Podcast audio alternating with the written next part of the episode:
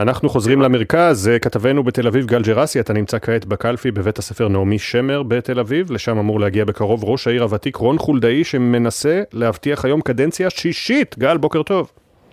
בוקר טוב אפי, כן, אלו שהחליטו לקום מוקדם ביום השבתון על מנת להצביע כבר כאן ובינתיים מחכים בתור לבחור בין שלושת המועמדים לראשות העיר תל אביב. בקרוב יגיע לכאן, כפי שאמרת, גם המועמד רון חולדאי, ראש העיר הוותיק מזה 26 שנה של העיר תל אביב. הוא יבקש כאמור מהתושבים קדנציה שישית. מולו מתמודדת השרה לשעבר אורנה ברביבאי, שעזבה את הפוליטיקה הארצית בשביל ההתמודדות הזאת. כאן בקלפי הצוות של ברביבאי דאג כבר לתלות שלט ענק בשביל הגעתו של ראש העיר עם הכיתוב תודה רון, עכשיו תורנו. מתמודד שלישי, איש העסקים יובל צלנר. הסקרים ניבאו בשבועות האחרונים מרוץ יחסית צמוד בין ברביבאי לחולדאי, עם יתרון לראש העיר המכהן. אפי, אותם סקרים מצביעים גם על יותר מ-20% מתושבי העיר שעדיין מתלבטים ועשויים להיות אלו שיחריעו את הבחירות האלה. באזור המרכז יש ראש עיר נוסף שמכהן כבר תקופה ארוכה.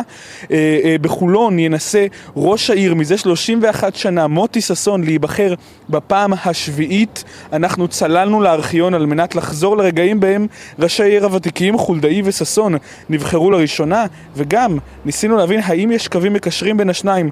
בואו נאזין לכתבה שהכנו.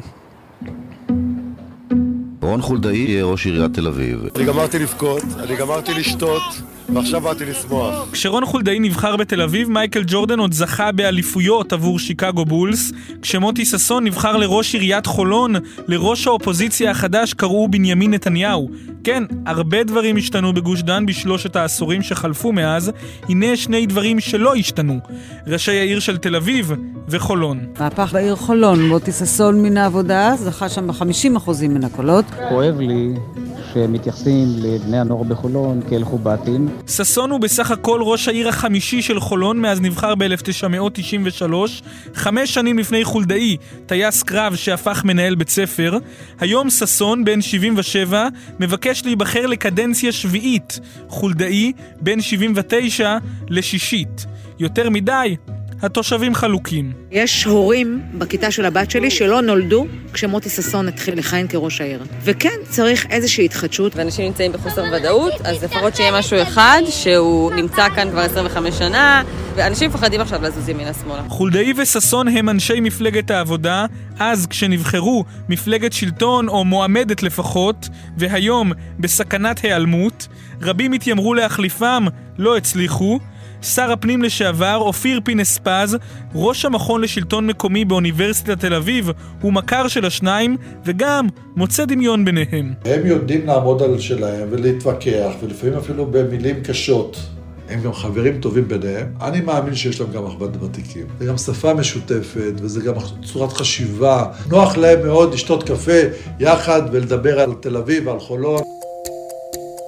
אם חולדאי יקיים מה שהבטיח, אז בקרוב תהיה לתל אביב עם חנייה חינם, בעיר בלי פקקים. החנייה והפקקים לא הצליחו לנצח את חולדאי ב-26 השנים האחרונות, וגם לא מי שניסה לקרוא עליו תיגר.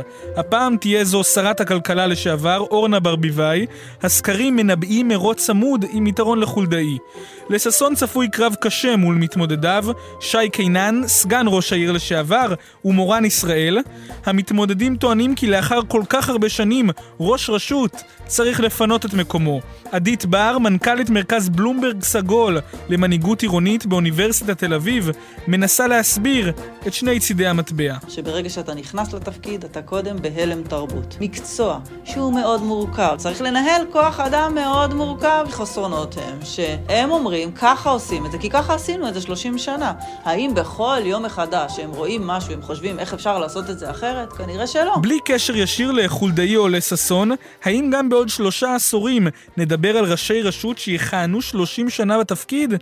אופיר פינס-פז חושב שזו עלולה להיות תופעה שתלך ותיעלם. אני כן חושב שהתופעה הזאת תלך ותפחת. הציבור יעדיף החלפה יותר מהירה.